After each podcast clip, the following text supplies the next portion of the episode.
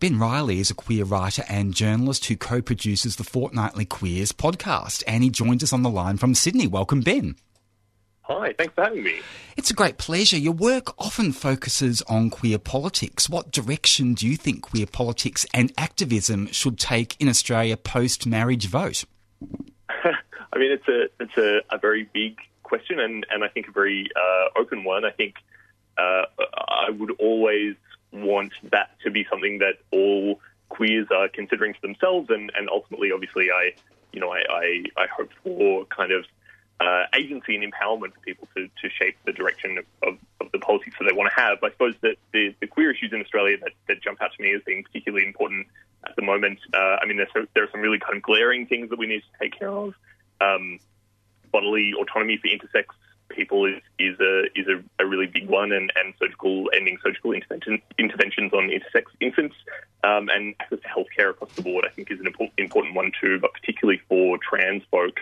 Uh, I suppose more broadly, I I hope that we start to see more and more of uh, queers standing in solidarity with all sorts of people and addressing some of the, the, fundamental problems that Australia has that aren't just necessarily queer issues, things like poverty, inequality, men's violence, offshore detention, uh, lots of um, issues around self-determination for Aboriginal and Torres Strait Islander people. There are lots of things that I think queers uh, uh, can and, and should be speaking up more about. Recently, you tweeted about Sarah Sanders and you asked, Is throwing a leading figure of the Trump administration out of a restaurant the same or different than conservatives refusing to bake cakes for gay weddings? What do you think? it was a bit of a cheeky it question, was. I think, for us to, to, to put out there. And we, we talked about it a bit actually on our, our most recent episode, which just came out yesterday. Um, I think there are two ways that you can answer this. The first one, yeah, I think, is simple, which is it's, it's clearly very different. The power dynamics are, are extremely different there. Um, Sarah Huckabee Sanders is, is a, a, very powerful member of, a, of, the, of the powerful administration who doesn't really need the same protections as, as marginalised groups do.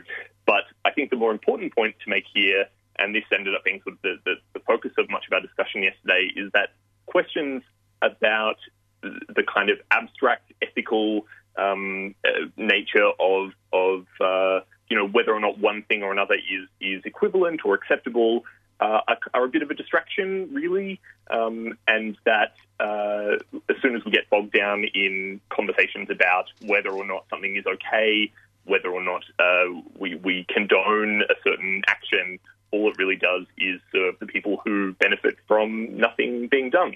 So I think ultimately, you know, protest uh, in the ways that work is probably a better way to approach it than, than asking endless questions about whether or not we think uh, a given form of protest is acceptable. Ben, in June, Queers podcast tweeted about people claiming moral objections to using a trans person's preferred name or pronoun, and you described it as maybe the weirdest expression of queer phobia. Tell us about the catalyst for that tweet. Uh, oh gosh, I'll have to thinking back to several weeks ago to to um, what I was. Uh, gosh, what was I tweeting about then? certainly throw these things uh, throw these things out there. Can you remind me of the? Uh, well, the it's. I'm just thinking though, it's a pertinent question, isn't it? Because some people do claim um, a moral objection to so many things about you know gender diverse people's lives uh, and also queer people's lives. Um, and it was a pretty weird expression, wasn't it, of queer phobia? Uh, if people yes, sure, go down I that know, track. I remember now. There were. I've, I've been reading some some news stories about conservative just having like this weirdly intense level of uh, uh, of of of outrage. I don't know, outrage, frustration with like having to be in social situations where they would have to call someone by their name or call someone by the, the name they, they desire. Yeah, I'm just like, what is? I don't know. It just seems super weird. It's super weird to me. I feel like there are lots of like expressions of queerphobia that even if I think are really gross or really um, yeah, I don't know, objectionable as, as most of them are. Like, I get where they're coming from. I sort of understand the fundamental discomfort there around just like, you know, feeling like queer people are, they make you uncomfortable. But I feel like this is so silly because it doesn't seem to impact another person in any way at all.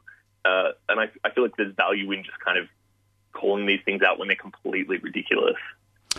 You often write about mental health. To what extent do you think sex apps like Grindr and Scruff do damage to people's mental health and senses of queer community? And I'm thinking rejection, isolation through people not meeting, Sure, and chronic time wasting. What do you reckon? Sure.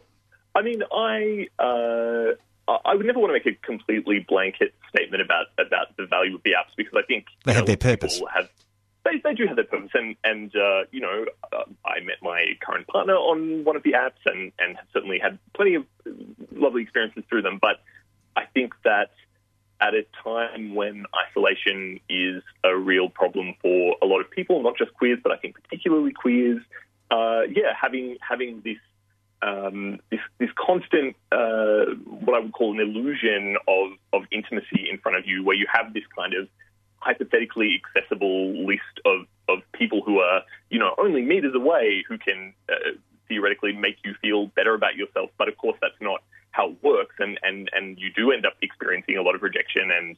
And that uh, the, the closeness of those people is more illusory than, than those apps present them to be. Uh, yeah, I do I do think that that has the potential to really exacerbate uh, isolation. Not necessarily, but I think in, in practice uh, often. You often write about HIV as well. How effective do you think the undetectable equals untransmittable or U equals U campaign has been? Uh, I hope that, I mean, you know, in terms of the effectiveness of the science itself, I mean, it's, it's, it's very, very strongly supported by evidence that uh, people living with HIV who have an undetectable viral load cannot transmit the, the virus uh, through sex. Uh, and that's, that's kind of a very important thing to put out there. I mean, it's always uh, a lot of education is always required to uh, to to reinforce those sorts of, me- me- uh, of measures among gay men. I think particularly when we have decades of experience of fear around HIV, ar- around of, of uh, you know anxiety about what happens when we don't use condoms. That that's really been kind of drilled into us. And so it, it makes sense to me that people would be a little apprehensive about it, but I think that we need to just keep reinforcing the message that uh, that that it's that it's okay that undetectable does equal untransmissible, uh, and and hopefully that will have the, the very good side effect of, of breaking down um, stigma around people living with HIV. You co produce Queers podcasts with Simon Copland. Tell us about Simon and how you ended up working together. Sure. Simon and I met a few years ago when the two of us were both uh, we were both columnists at the time for the Star Observer, the queer newspaper, which I ended up uh, going on to, to work at as a journalist. Um, and we met up a couple of times.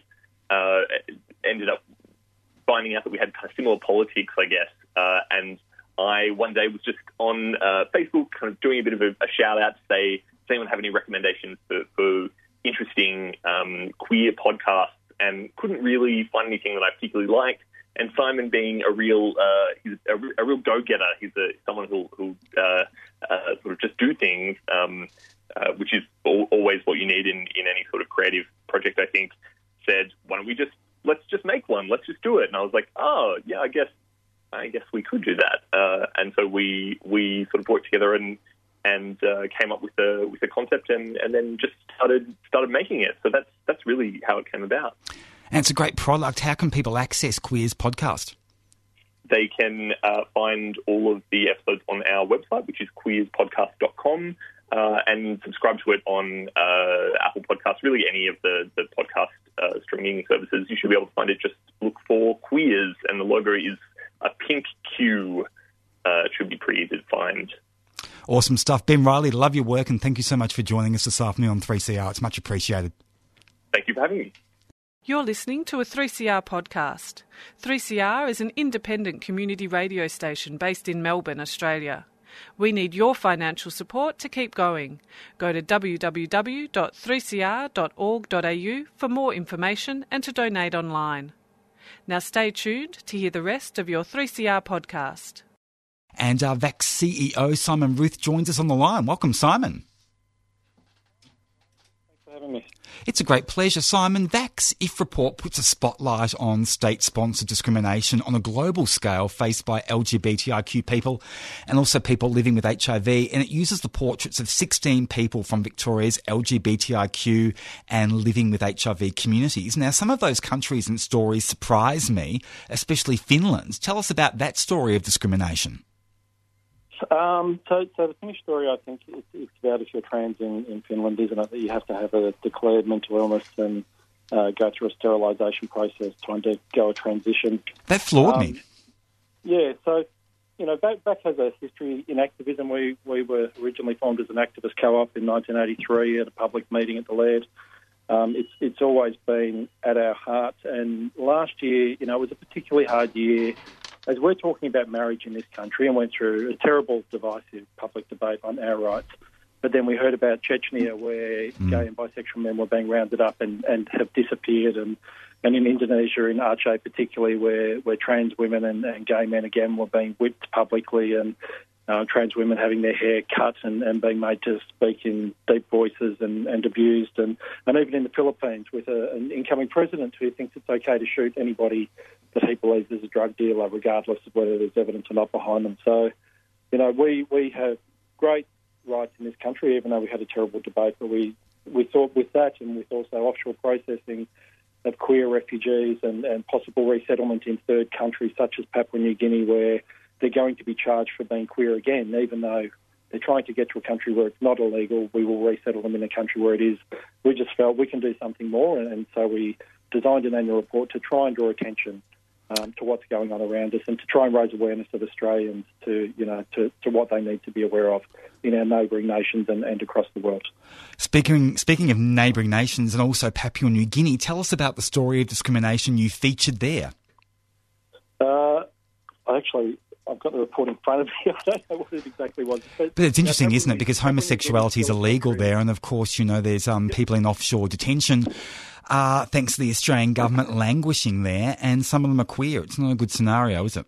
Yeah, yeah. There's gay men who've fled to countries where it's illegal, some in which where they face the death penalty, trying to get to Australia where they can live open, happy lives. And they're being held in offshore processing and then being settled in countries such as Papua New Guinea, where they can again be charged for being homosexual.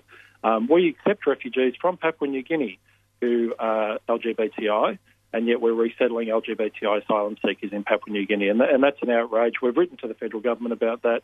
Um, and they acknowledge that it's a very complicated issue and, and don't tend to, to offer us much back from that. Um, at the end of the annual report, if, if you have a look at it online, we do actually talk about the local organisations that you can support in each of the countries that we've highlighted, and Kapul Champions um, in Papua New Guinea, who, who are an HIV organisation essentially, uh, are doing amazing work over there um, in a country where just their very existence is criminalised.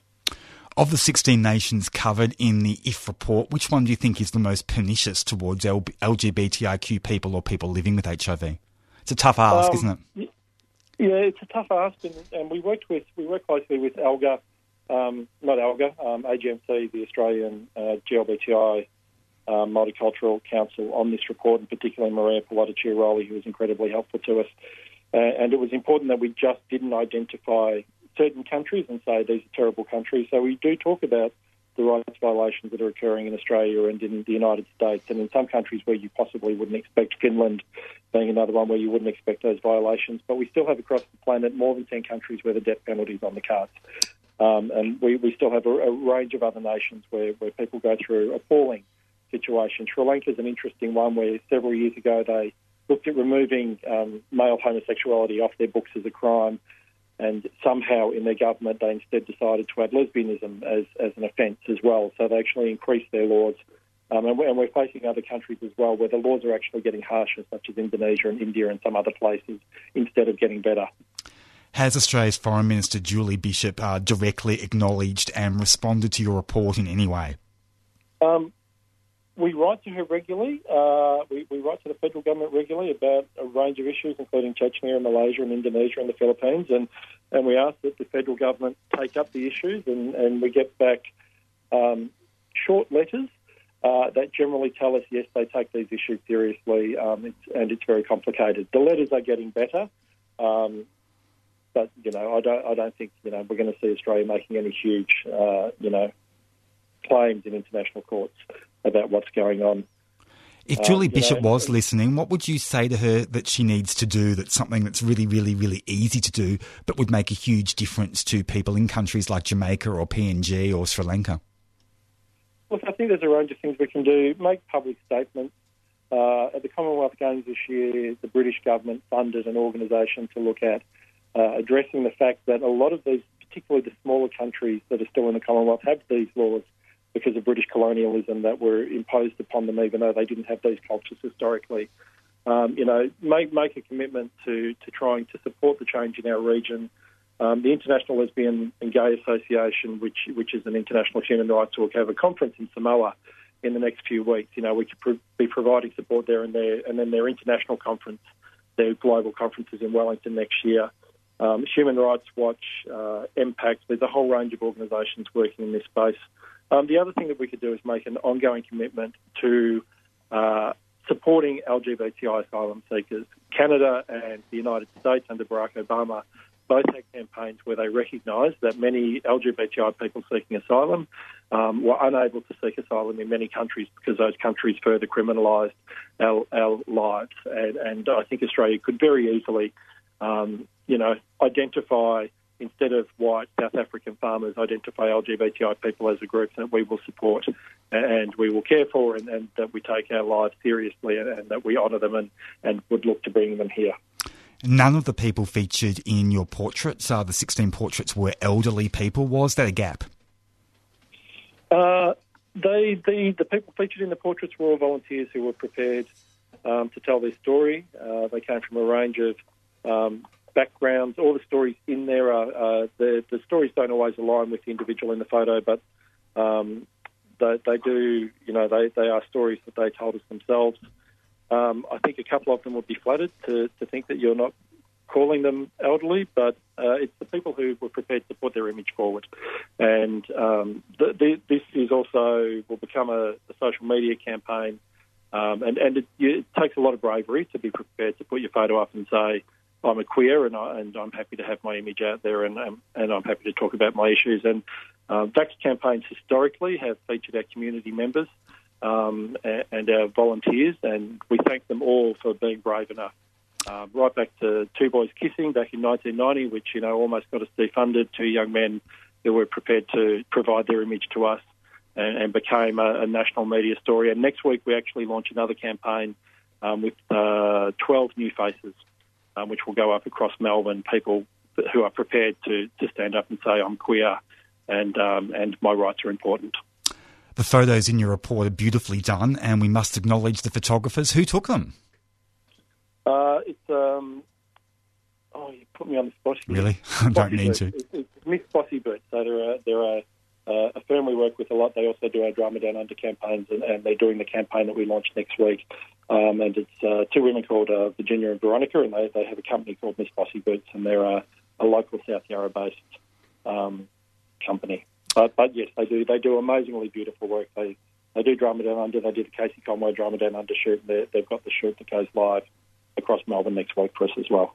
You must be absolutely rapt that you won an Australasian uh, Media Award for your IF report. Can we expect any future IF reports? And if so, what might we expect? Um, so next year, uh, so it's VAC 35th anniversary uh, next week. Um, we have an event on Saturday night uh, where we will be rebranding. Uh, the Victorian AIDS Council will be no more, and there will be really? a new organisation. There will be a new organisation. You're splitting them. I've discussed this on radio. Uh, so tomorrow night we will be launching a new brand and a new organisation for the future. And what will it be Uh, called? so if, uh, you you can come along tomorrow night and find out Wow. um, at the event, but it's a brand that we think pays homage to our history and our past, but also uh, provides a light for the future. We're, we're not the organisation we were five years ago or 20 years ago. We're not just doing HIV work now. We've doubled in size in the last four years. The majority of that um, is around LGBT health now. Um, we will always stay committed to ending HIV in Victoria, and we're now in South Australia and, and across the country. Um, but, but we also now run Equinox, which has 700 trans and gender diverse people who attend it. Next week, we're running our LGBTI Women's Health Conference, which will be the largest conference of that kind uh, in Australia ever, and, and the fourth one that we're running with Acon. Um, the work that we do today is very different. So we need a brand that acknowledges the work that we're doing and, and, takes us into the future. Can we expect VAC to be taking a more activist role in this new, newly rebranded role and title that you've got going?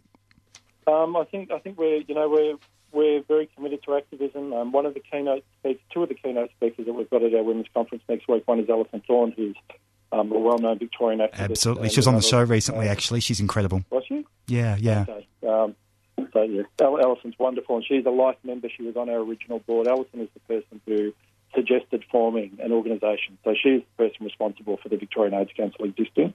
And we're also bringing Naomi Fontanos to Australia. Naomi's a trans activist from the Philippines, but has also done a lot of activism around the right of people who inject drugs and use drugs in the Philippines.